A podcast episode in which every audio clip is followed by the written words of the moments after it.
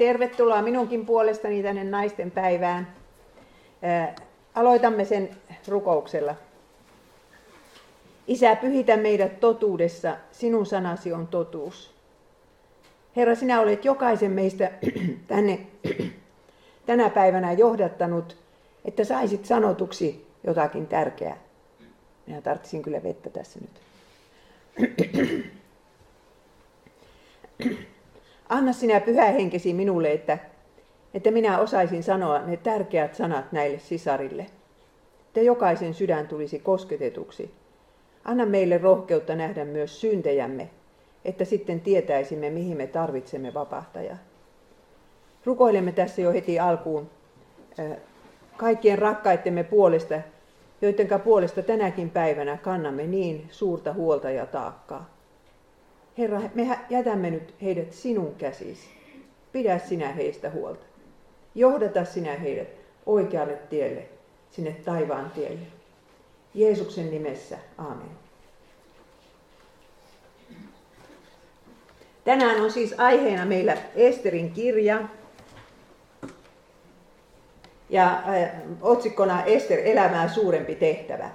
Ja semmoisia kysymyksiä, mitä Esterin kirjan äärellä pitää miettiä, niin on tämmöisiä, että miksi juutalaisia on aina vainottu? Siis Esterin ajoista lähtien 400 ennen Kristusta. Ja sitä ennen jo Egyptin faarao ja moni muukin vainosi. Miksi niitä ihmisiä on niin vähän, jotka ovat auttaneet juutalaisia vainojen aikana? Miksi vainotusta tulee helposti vainoa ja, ja kiusatusta kiusaa? Kyllähän se niin on, että monet niistä, jotka vankilassa istuu, niin kyllä niitä, niitä koulussa on kiusattu. Miten vainottu ja kiusattu pystyisivät antamaan anteeksi vainoajalleen ja kiusaajalleen? Me ollaan täällä niin kiltinnäköisiä kaikki, naisia kaikki, mutta, mutta jos joku pääsisi tutkimaan tuonne sydämen pohjaa myöten, niin kyllä sieltä aina löytyisi joku vihamies. Joku semmoinen, josta me ei tykätä, joka on tehnyt meille pahaa, jolle on hirveän vaikea antaa anteeksi. Ja nyt tällä, tänä iltapäivänä me mietimme, että miten me voitaisiin antaa anteeksi. Ja nämä on kaikki Esterin kirjan synnyttämiä ajatuksia. Esterin kirja alkaa näin. Tämä tapahtui kuningas Xerxeen aikana, sen Xerxeen, joka hallitsi 127 maakuntaa Intiasta Nubiaan saakka. Vanhassa, vanhassa käännöksessä sanotaan, että hän oli Ahasveros. Tämä, se on niin kuin hebrealainen nimi tälle samalle kuningas Xerxeelle. Ja me tiedämme, että hän hallitsi Persiaa ja Mediaa vuosina 486-465. Että onhan siitä nyt jo melkein 2500 vuotta. Mutta se oli näin mahtava valtakunta. Se siis todella ulottui Intiasta tuonne Egyptin eteläosaan, eli sinne Assuaniin Nubiaan asti. Ihan mahtavan suuri valtakunta. Ja siinä oli 127 maakuntaa ja, ja Palestiina tai Israel oli ihan pikkuosa vaan siitä. Sehän ei ollut silloin itsenäinen. Ja tämä Xerxes piti hoviaan Suusan kaupungissa. Jos nyt katsotte tuota karttaa, niin siinä on Persian lahti, ja siinä Persianlahdesta suoraan pohjoiseen on kaupunki nimeltä Suusa. Se on nykyisen Iranin kohdalla, tai sen sisällä. Ja, ja siellä se sitten tämä Xerxes hallitsi. Ja siellä tämä kirja kokonaan tapahtuu. No netistähän löytyy kuva, miltä sen Xerxeen palatsikin ilmeisesti on näyttänyt pohjapiirustuksesta päätellen. Kun sieltähän löytyy sieltä hiekasta, kun sitä kaivaa, niin vaikka mitä hienouksia tässä nyt just sydän syrjällään pelätään, että mitä se ISIS tekee siellä Niinivessä ja, ja Mosulissa näille kaikille hienoille arkeologisille kaivauksille. Mutta, mutta Susasta on löytynyt vaikka mitä, siis rakennuksia, plus vielä sitten kaikenlaisia taideteoksia. Että ei ne mitään poropeukaloita olleet tuohonkaan aikaan. Kyllä ne osas taidetta tehdä. Ja, ja muutenkin oli myös tämä tieteet aika pitkälle kehittyneitä. Ne, ne tiesi tätä tähtitiedettä ja matematiikkaa ja vaikka sun mitä. No niin, Esterin kirja alkaa Xerxeen pidoista, jotka, joka oli Xerxeen kolmantena hallitusvuonna, mikä tarkoittaa 483. Ja näin sanotaan sitten raamatussa jakeet 2-3. Kolmantena hallitusvuotenaan Xerxes järjesti pidot ruhtinailleen ja ylimmille virkamiehilleen. Kaikki Persian ja Median sotapäälliköt, ylimykset ja maaherrat olivat saapuvilla. No, nämä nyt olikin sitten semmoiset pidot, että ei meinaa usko korviansa, kun ne kestivät puoli vuotta. Aatelkaa, nyt siellä ollaan puoli vuotta kuninkaan, kuninkaan herkkuja syömässä. Ja, no, raamatussa ei sanota syytä siihen, mutta kun tämä suuri kreikkalainen historioitsija Herodotos, jonka nimeä varmaan kaikki on kuulleet, niin hän kirjoittaa tästä Xerxeen ajasta ja hän sanoi, että Xerxes järjesti pidot ennen kuin hän lähti sotaretkelle Kreikkaa vastaan. Tämä oli se ensimmäinen kerta, kun Persia ja Kreikka törmäsi toisiinsa ja siellä oli se salamin taistelu ja kaikki tämmöiset, jotka historiassa ollaan ehkä kuultu. No niin, nämä pidot kestivät sitten puoli vuotta, mutta juhlakausi päättyi tämmöisiin puutarhajuhliin, jotka kestivät sitten viikon. Sinne sai tulla sitten rahvasti sinne kuninkaan puutarhaa ja siellä oli tietysti hyvä syötävää ja juotavaa ja, ja huvituksia. Mutta sitten voi olla, että tämä kuningas oli pikkusen humalassakin, kun se tämän määräyksen antoi, mutta seitsemäntenä päivänä sitten kuningas keksi, että nyt pistetään kuningatar näytille. No tietysti aviomiehet aina haluavat niitä kauniita vaimoja muillekin näytellä, niin niin sitä halusi nyt sitten tämä Xerxeskin, no minä luen raamatun sanaan jakeesta 10. Seitsemäntenä päivänä kuningas, joka oli viinistä hilpeällä mielellä, kutsui luokseen ne seitsemän eunukkia, jotka olivat hänen henkilökohtaisia palvelijoitaan, ja käski heidän tuoda kuningatar vastin kruunu päässä eteensä, jotta hän voisi näyttää kuningattaren kauneuden kaikkien kansojen ruhtinaille. Kuningatar oli näet hyvin kaunis. No, kuningattaren nimi oli Vasti, ja, ja hän sitten saa päähänsä, että hän kieltäytyy. Tietysti ajattelin niin, että minä en lähde sinne humalaisten töllisteltäväksi. Minulla on sen verran tätä oman arvon tuntoa. Mutta kyllä hänen olisi sen verran pitänyt tuntea sitä miestänsä, että ei sen varpaille voi tuolla lailla astua. Se oli hyvin tämmöinen, minä tänä aamuna luin Esterin kirjan kokonaan, niin montako kertaa siinä mainittiin tämä kuninkaan viha. Kun se suuttui vähän väliä jostain. Ja Herodotos kertoo semmoisenkin jutun, että kun se sitten hävisi sen salamin taistelun, sen meritaistelun Kreikkaa vastaan, niin se antoi ruoskia meren aaltoja. Uskotaanko vai eikö uskota? että vähän niin kuin lapselliselta vaikuttaa. Mutta äh, no kuningas tietysti suuttu kauheasti ja sitten ei itse sitten määrännyt mitä pitää vastille tehdä, kun kokos ne ruhtinaansa sinne ja ne neuvottelivat keskenään ja ja tulivat tähän tulokseen. Kuningatar Vasti ei ole loukannut vain kuningasta, vaan myös kaikkien kuningas Xerxeen maakuntien ruhtinaita ja kansoja. Kun valtakunnan kaikki naiset saavat tietää, mitä kuningatar on tehnyt, he alkavat halveksia miestään. Jos siis katsot hyväksi, niin säädä mahtikäskylläsi, ettei vasti saa enää astua eteesi ja että annat hänen kuninkaallisen arvonsa toiselle häntä paremman. Ja niin siinä sitten kävi että sen jälkeen vasti ei koskaan saanut astua Xerxeen eteen. En tiedä missä, missä jossain puutarhan perimmäisessä linnahuoneessa ne sitä pitivät. Mutta, mutta ei saanut enää astua ja, ja sitten alettiin etsiä uutta kuningatarta. Kuningas lähetti kirjeen kaikkiin maakuntiin kuhunkin erikseen sen omalla kirjoituksella ja kullekin kansalle sen omalla kielellä, jotta jokainen mies saisi olla herra omassa talossa. Ajateltiin, että jos kuningatar näyttää tuommoista esimerkkiä, niin, niin Intiasta Egyptiin asti naiset nousee kapinaa, eivätkä enää tottele, mitä heidän miehensä sanoo. Niin tämmöinen laki sitten määrättiin. No niin, tämmöistä vastisanaa ei nyt sitten esiinny siellä Herodotoksen tekstissä, kun siellä kutsutaan Xerxeen vaimoa Amestriksi, Amestris nimellä. Ja tuota, minä oletan, että se oli sama nainen, vaan eri nimellä kulkee niin kuin myöskin Ahasveros ja Xerxes kulkevat eri nimellä, vaikka ovat sama mies.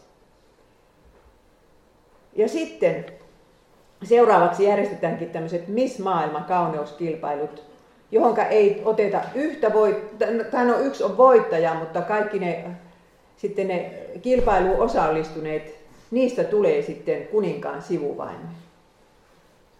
Ja silloin kun sitten se kuningatar valittiin, niin tiedättekö, silloin oli neljäs vuosi menossa. Ja arvatkaa, kun näin isolta alueelta kaikki kauniit naiset haravoidaan, niin paljonko niitä sitten löytyy.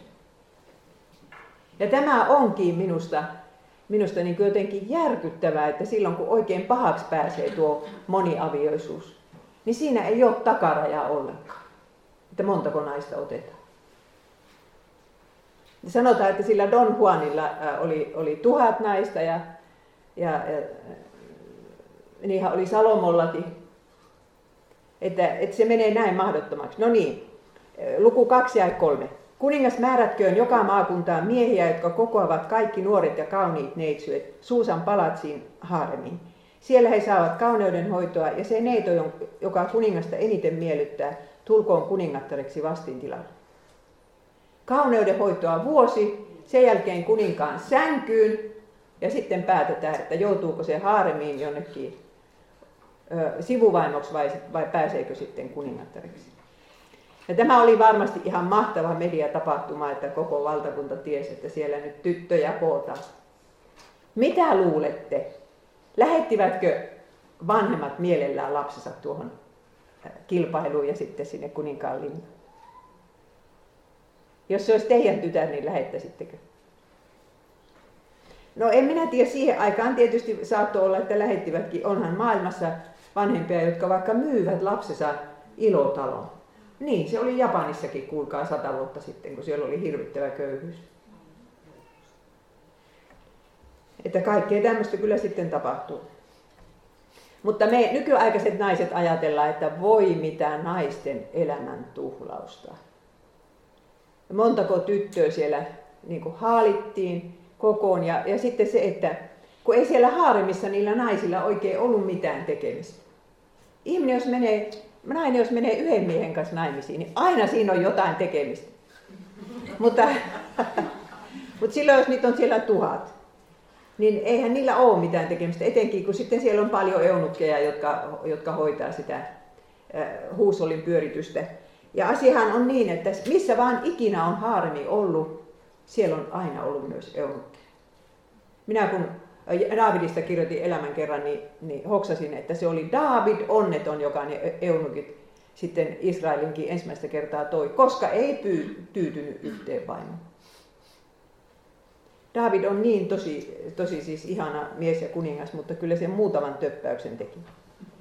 No niin, ja tuota, siinä oli, minä kun kävin tuolla, tuolla Istanbulissa katsomassa yhden haaremin, siellä sitä näytetään kaikille. Niin, niin siellä minä pääsin selville sitten, että, että nämä naiset kaikki joutu jännittämään sitä, että jos minun poika ei pääse eh, seuraavaksi kuninkaaksi, niin sitten se, se veli, joka pääsee kuninkaaksi, tappaa kaikki velipuolesta. Ja kun nainen niin kuin hoiti sitä pikkupoikaa, niin tiesi, että jos joko tämä pääsee kuninkaaksi tai sitten se tapetaan. Aatelkaa mikä stressi. Ja kyllä me nyt ymmärrämme sen, että minkä takia Jumala on säätänyt että yksi mies ja yksi nainen on yksi liha. Kun joskus kysytään, että missä se nyt on sanottu raamatussa, että ei saa olla kuin yksi, niin siellähän se sanotaan yksi Mooses kakkosessa, kun Aatami ja Eeva menevät naimisiin. Jumala sanoo niissä häissä, että yksi mies luopukoon vanhemmista ja liittykö yhteen vaimoon ja heistä tulee yksi liha. Ja muut yhdistelmät ei tuota sitä yhtä lihaa, kun siitä tulee se se lihava riita, kun niitä on enemmän. Mutta nämä meidän aikamme haaremit, se on kyllä hirveän surullista, että tuo avioliitto nyt ajetaan sillä alas, että kyllä minua pikkusen kahvistutti, kun minä luin viimeisen uuden tien, mikä metakka oli syntynyt siitä, että Heurekassa järjestetään tämmöinen aito avioliittokurssi. Heureka antaa kaikille ryhmille tilaa. Mutta nyt kun se antoi tälle, joka niin kuin kannattaisi tämmöistä raamatullista miehen ja naisen avioliittoa, niin siitä tuli niin kamalat vihapuheet, että siitä jo Heurekan johtajakin säikähti. Että ei avioliitto, tämmöinen Jumalan säätämä avioliitto nyt mitenkään ole muodissa. Ja, ja sitten siihen kun tulee vielä se porno. Että kyllä, jos, jos ajatellaan niin kuin mitenkä meidän aikamme miehet käyttää pornoa, niin kyllä niillä nyt varmaan, kun lasketaan ne naiset sieltä, niin yhtä monta naista on sitten loppujen lopuksi kuin tällä Xerxeilläkin. Ja se ei ole hyvä ihmiselle. Jumala ei ole tarkoittanut sitä semmoiseksi. No niin, sitten kaksi viikkoa vai kolme viikkoa sitten uudessa tiessä oli tämän Pia Rendikin eh, kirjasta juttu. Hän on kansanlähetyksen lähetti Kyproksella ja taistelee nyt tätä naiskauppaa vastaan. Ja kyllä oli kauheita juttua siinäkin lehdessä. Ajatelkaa, ihmiskaupan uhreja on nyt 27 miljoonaa enemmän kuin koskaan Afrikasta myytiin orjia Amerikkaan. 400 vuoden aikana. Ja kukaan ei tee mitään. Ja se kun kuvaa se Pia, minkälaista niihin elämä on siellä. Ovat tosi masentuneita ne tytöt ja, ja elävät noin seitsemän vuotta sitten sen jälkeen, kun ne on myyty. Niin kyllä, mulle tuli mieleen tämä William Wilberforce, josta minä näin elokuvan, miten se taisteli sitä orjuutta vastaan Englannissa, että ikäiset puhuu siellä, että, että Englanti edes lopettaisi orjakaupan. Ja me istutaan täällä nyt niin kuin haaleessa veessä eikä tehdä mitään tämä asia hyväksi. Ja ajatelkaa, Eurooppa on kansainvälisen ihmiskaupan suurin kohdealue. Ja 60 prosenttia on uhrit Euroopasta, jostain tuolta Bulgariasta ja sieltä päin. Se on, se on taivaaseen asti huutava vääryys. No niin, sitten tässä Suusan kaupungissa asuu myös Mordokai, äh, luku 2 ja 5. Suusan kaupungissa asui juutalainen mies, jonka nimi oli Mordokai. Hän oli Benjaminin heimoa. No, tässä on hämmästyttävä juttu, että tämä Mordokain nimi tulee Marduk Jumalan nimestä, eli siis epäjumalan nimestä. Jos hänellä oli juutalainen nimi, niin sitä ei kyllä Esterin kirjassa sanota. Ja hän oli, vaikutti kuninkaan portissa, tarkoittaa, että hän oli kuninkaan virkamies. Ja minulle on pikkusen tullut mieleen, että toitottikohan se sitä, että hän on juutalainen, niin ympäriinsä. Kyllähän sitten on suoraselkäinen juutalainen sitten, kun tulee ne oikeat koettelemukset, mutta, mutta että, että miksi ei sillä ole kuin tämä yksi nimi esimerkiksi. Danielilla on kaksi nimeä ja Esterillä on kaksi nimeä, mutta Mordokailla on vain yksi. Ja sitten jakeessa kuusi. Mordokai oli tuotu sinne Jerusalemista niiden juutalaisten joukossa, jotka Babylonian kuningas Nebukadnezar oli vienyt pakkosiirtolaisuuteen samanaikaisesti Juudan kuninkaan Jekonian kanssa. No, kun se Jekonia tuotiin jo vuonna 597, siis noin 600 ennen Kristusta, ja tässä on menossa 480-luku, niin eihän se nyt voi olla sama mies. Se oli varmaan se iso isä, joka tuotiin.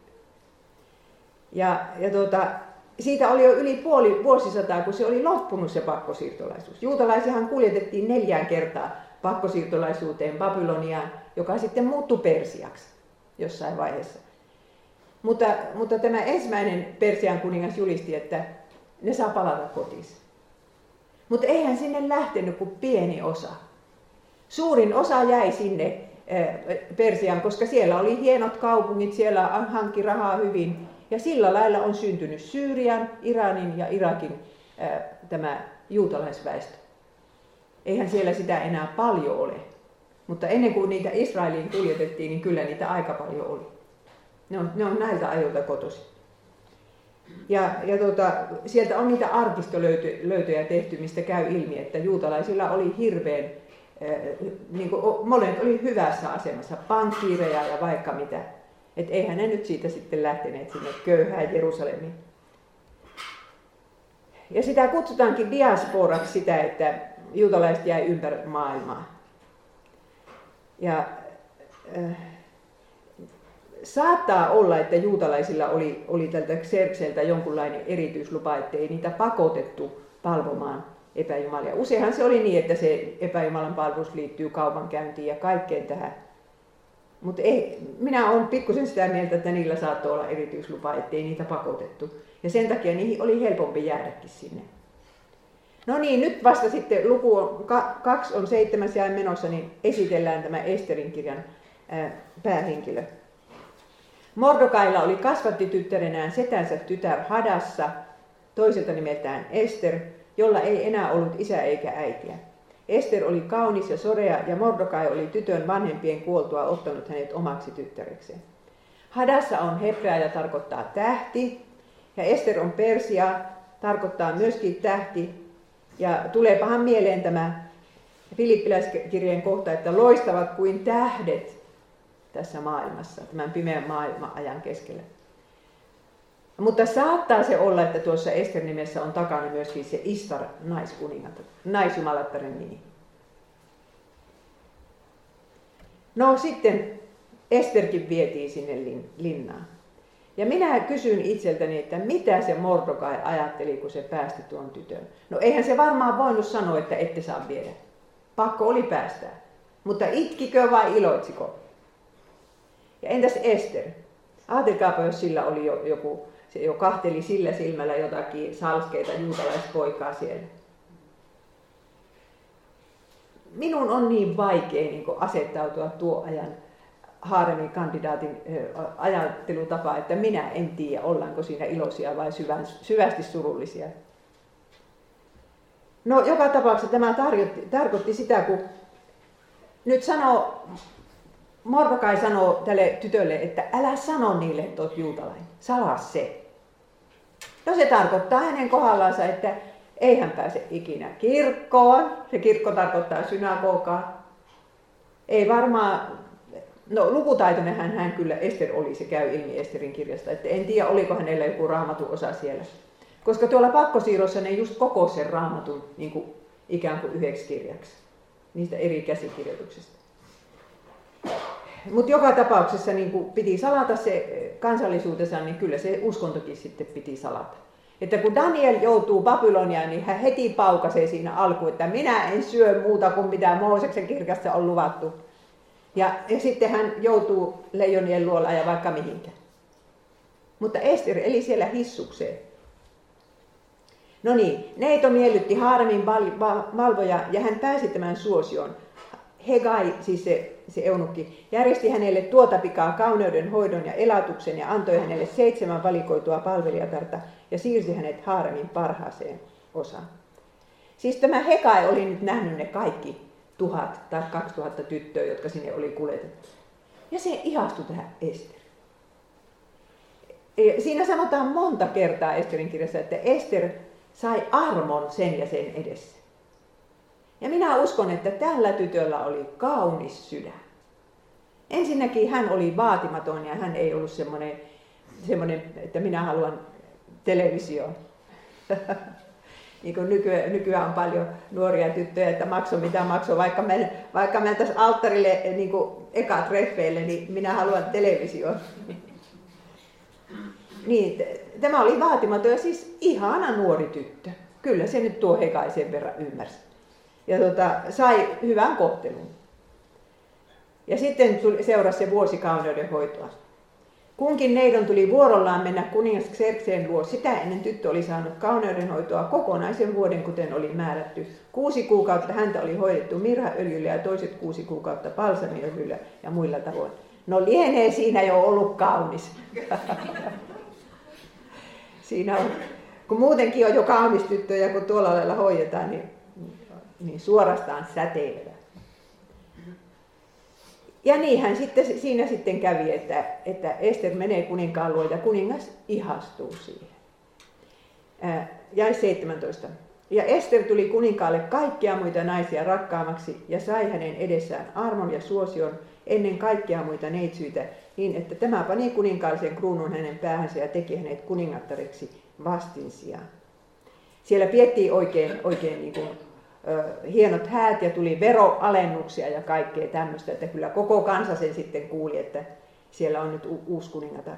Mutta kun tässä sanotaan, että Ester tuli kuninkaalle kaikkia muita naisia rakkaamaksi, luuletteko, että tämmöinen mies pystyy rakastamaan yhtä naista? Minä en usko sitä. Ei, ei se voi rakastaa. Että se on nyt semmoista jotakin mieltymystä, jossa on ulkonäöllä aika suuri vaikutus, mutta on varmaan kyllä, huomasan se tämä Esterin hienon luonteenkin, mutta, mutta tota, se, että, että mies pitää haaremia, pitipä se sitä sitten netissä tai, tai oikeasti, niin, niin kyllä se tuhoaa se hänen, hänen kykynsä rakastaa yhtä naista. Ja minä olen jotenkin hirveän surullinen siitä, että tuo nettiporno on nyt, nyt lopuaikojen tämmöinen vitsaus, että, Että silloin kun me oltiin nuoria, niin sitä houkutusta ei ollut. Piti kävellä pornokauppaa ja kuka kehtasi sen tehdä. Nyt ei tarvi. Ja se on niin suuri kiusaus. Minä olen ollut opiskelijatyössä puolet ikäni ja minä tiedän mikä kiusaus se on. Että siinä ei voi kuin Herralta armoa huutaa. Esimerkiksi tuttaviensa ja ystäviensä ja sukulaisten poikien puolesta. No niin, minä jo äh, tuota, puhuinkin tästä, että minkälaista se elämä siellä Haaremissa oli, mutta vielä yksi juttu siinä oli semmoinen, että nehän oli niin kuin jokapäiväiset missikisa. Kun odotetaan, että kenetkä se kuningas tänä iltana kutsuu luokse. Ihan hirveä kilpailu. Ja kadehditaan sitä, joka on vähän kauniimpia jota useimmin kutsutaan. Kyllä se, se tuo uh, ulkonäkö on kyllä, niin siis siitäkin on tullut meidän aikanamme semmoinen mahoton, mahottoman tärkeä asia, että ulkonäkö, ulkonäkö, ulkonäkö ja vaatteet. Nuorten tyttöjen päässä pyörii. Ja kun ennen vanhaa jo oli ihan tarpeeksi niitä ulkonäkökomplekseja, niin nyt kun, nyt kun vielä niin kun on näitä televisio-ohjelmia, joissa mollataankin ihmisten ulkonäköä ja niin poispäin, niin kyllä, kyllä siinä kompleksit kasvaa. Ja ihmiset ottaa toisistaan koulussa valokuvia ja pistävät ne nettiin ja tekevät toisen naurettavaksi. Kyllä se on, on vaikeita olla nuori ihminen. No sitten tapahtui semmoinen juttu, että siellä oli kaksi eunukkia, Biktan ja Teres, jotka meinasivat, niin kuin, ne suuttu siihen kuninkaaseen ja meinasivat tappaa se. voi olla, että nämä oli niitä vastinkannattajia. Meinas tappaa ja tämä, tämä Mordokai sai jotenkin kuuli sen siellä kuninkaan portissa ja ilmoitti sen Esterille ja Ester ilmoitti kuninkaalle ja se kirjoitettiin aikakirja. Ja tässä vaiheessa tuntuu, että eihän tällä asialla ole mitään tämän juonen kanssa tekemistä, tekemistä, mutta on sillä paljon. Jumala tässä johdattaa jo sitä, että hänen oma kansansa pelastetaan tuhosta, vaikka ei se tuho ole vielä lähelläkään. Jumala on aloittanut sen suunnitelman ja näitä palapelin palasia järjestelee kohdalle. Ja sen minä nyt haluaisinkin teille sanoa, että Jumalalla on suunnitelma sinunkin elämääsi varten. Kun sinä katsot taaksepäin ja ajattelet, että voi surkeus, että sitä ja tätä ja tuota oli. Ja miksi minä tein tämän valinnan. Ja sillä lailla minä pilasin elämän. Minun mielestä kristity ihmisen ei pidä ajatella niin. Vaikka olisi inhimillisesti pilannut se elämänsä, niin sen kuitenkin voi ottaa niin kuin tänä päivänä Herran kädessä ja sanoi, että kun sinä Herra et kerran sitä estänyt, niin kai sinä sen sitten tarkoitit ja nyt minä otan tämän elämän semmoisena kuin se on. Että ei kannata käyttää niitä vanhuuden päiviä siihen, että harmittelee, minkälainen tämä elämä oli. Kun siinä on Jumalalla tarkoitus. Ja se tarkoitus on se, että taivaaseen päästäisiin ja myöskin nämä meidän läheiset pääsisivät taivaaseen. No niin, no sitten tulee pääministeri, uusi pääministeri. Oikeasti sen nimi ei kyllä, se titteli ei ole pääministeri. Se on ruhtinaiden joku, joku päämies, sen tapainen. Mutta nyt uusi mies tulee siihen asemaan ja tämä onkin sitten hirveän äleä siitä, siitä arvostansa. Luku kolme ja kaksi. Kaikki kuninkaan virkamiehet, jotka palvelivat hovissa, osoittivat Haamanille kunnioitustaan heittäytymällä maahan hänen edessään, sillä näin oli kuningas käskenyt. Mutta Mordokai ei kumartanut eikä heittäytynyt maahan. Nyt tuli Mordokai elämässä se päivä, että se päätti, että tässähän minä en tee kompromissi. Kun siellä sanotaan, että Herraa sinun Jumalasi sinun pitää kumartamaan ja häntä ainoata palvelemaan. Hän ei kumara. Että se, se lähenteli niin paljon sitä epäjumalan palvelusta. Ja nyt tämä pääministeri, jos se olisi ollut fiksu, niin se olisi ajatellut, että en pakota niitä uskoasioissa. Antaa heidän olla uskoasioissa vakaumuksen suhteen, mitä meiltä haluaa. Kunhan, kunhan noudattavat tämän maan lakeja muuten. Mutta tämä Haaman rupesi pakottamaan. Se, sille tuli niin pakko miele, että hänen on saatava tuo Mordekai polville. Oli mikä oli.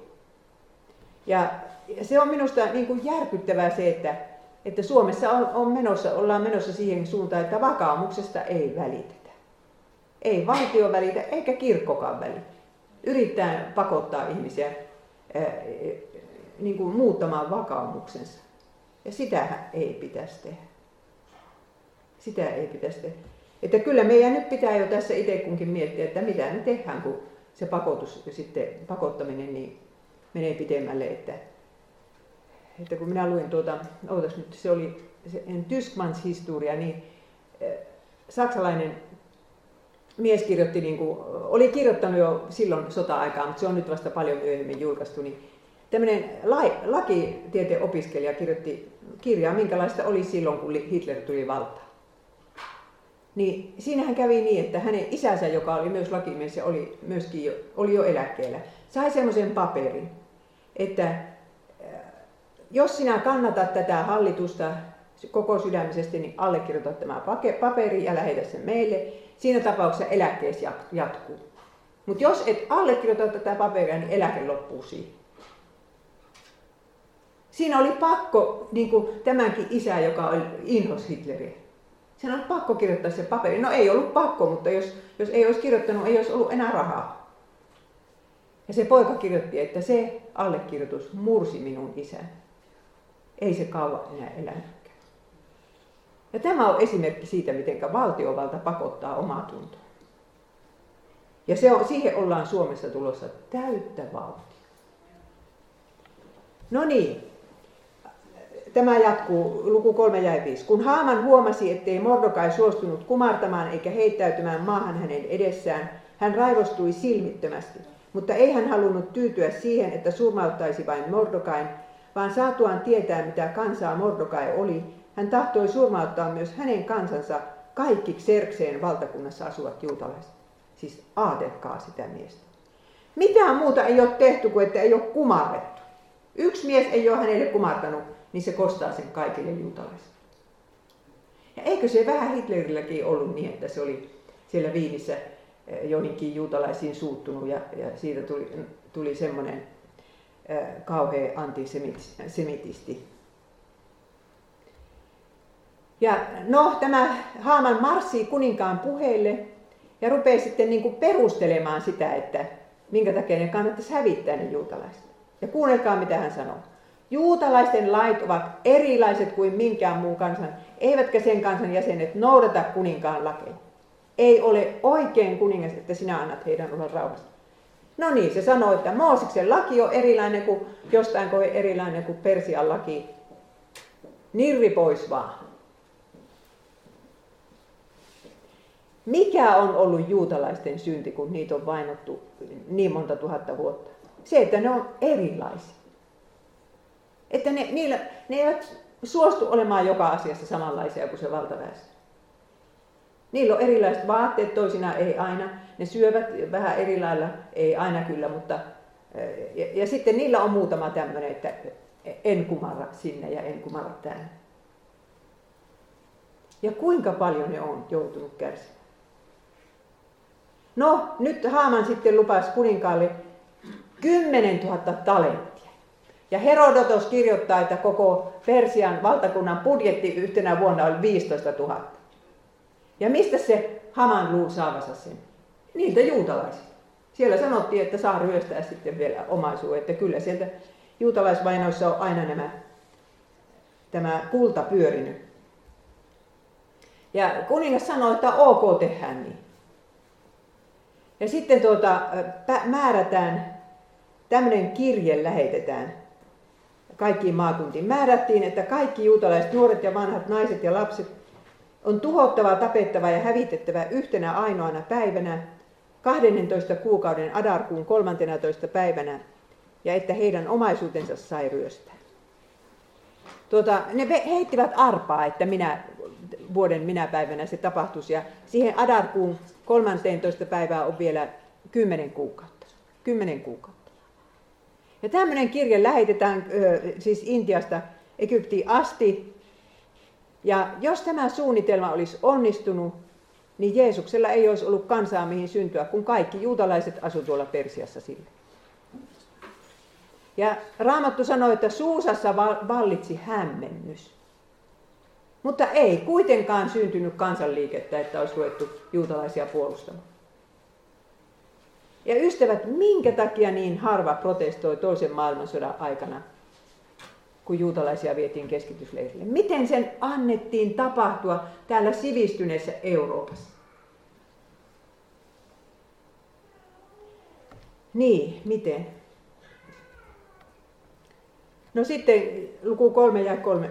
Kaikki, kaikkialla maakunnissa, minne kuninkaan käsky ja määräys saapui, juutalaiset surivat, kuten kuollutta on paran, tapana surra, paastusivat ja itkivät, ja useimmat nukkuivat paljaalle maalle levitetyillä säkkikankailla.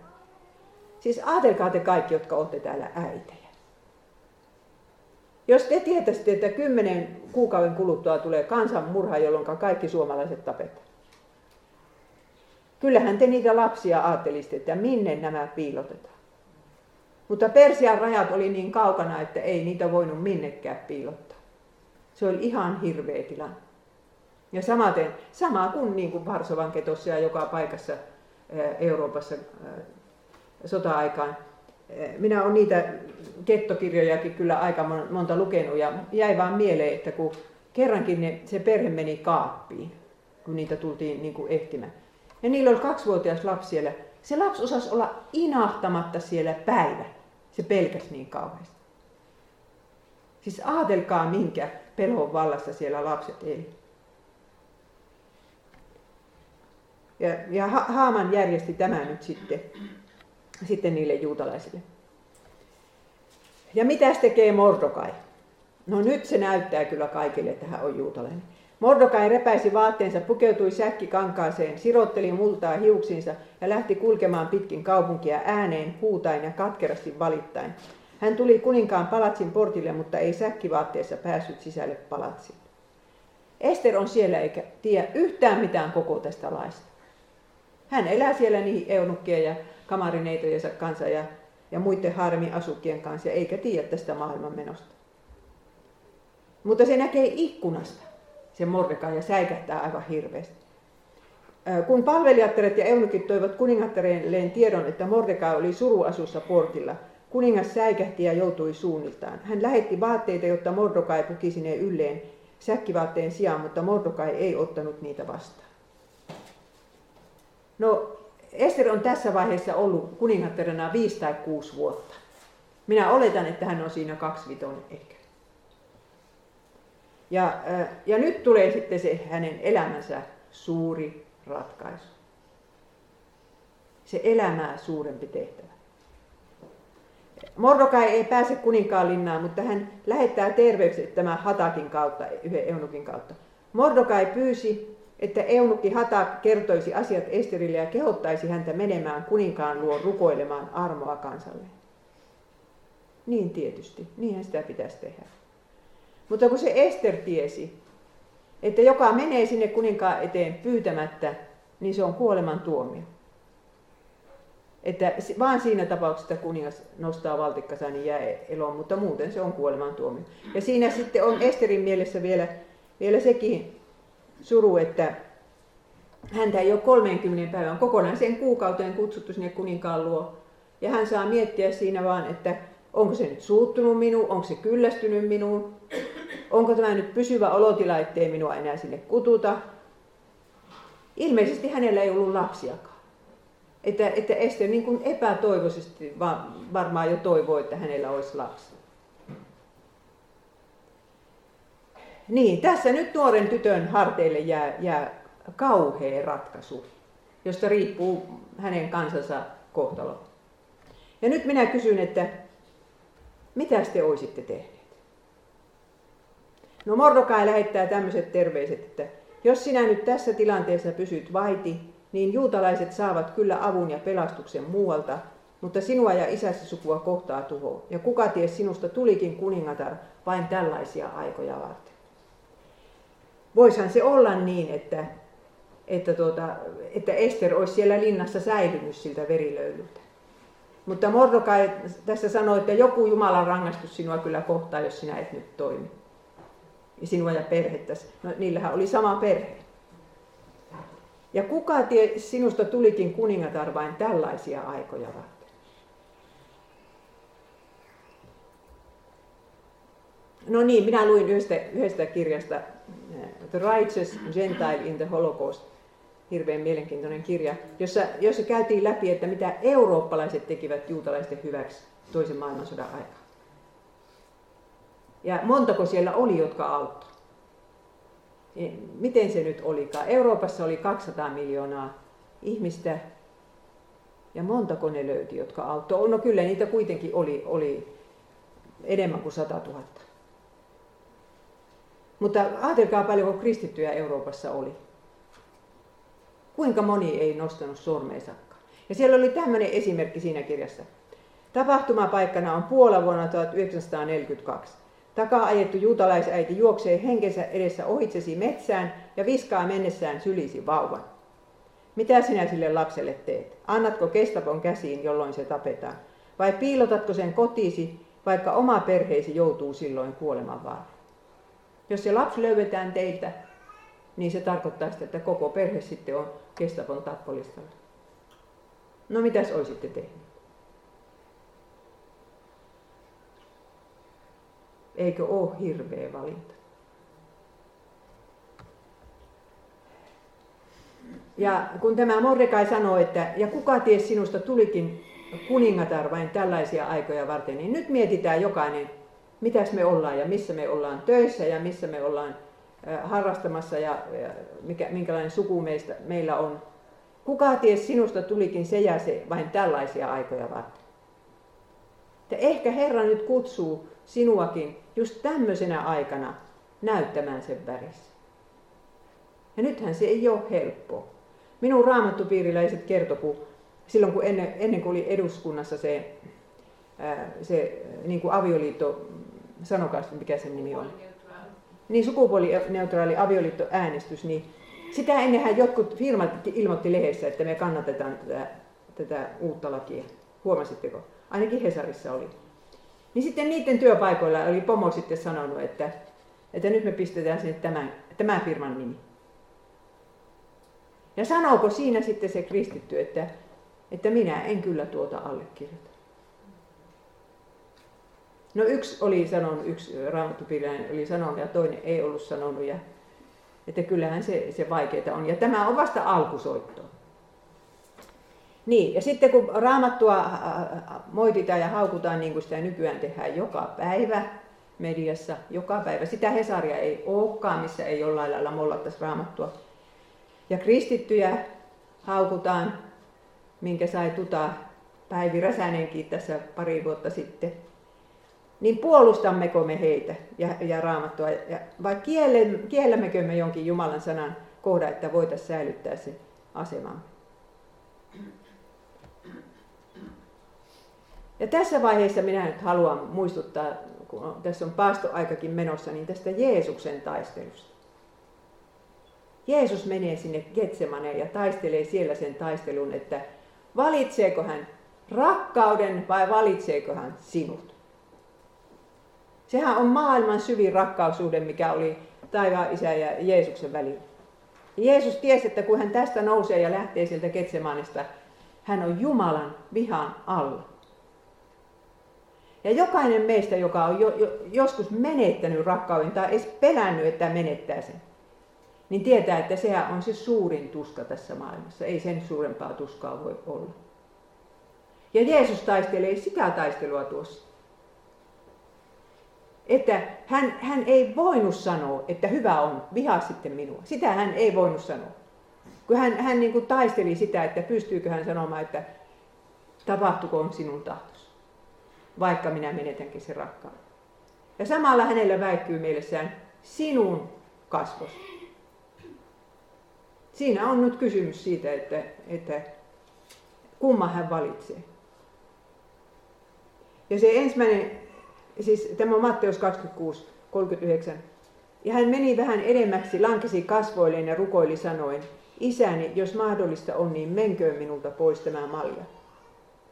Ei kuitenkaan niin kuin minä tahdon, vaan niin kuin sinä. Siis ei jaksanut seistä. Siis oli niin, niin hirveä psyykkinen tuska.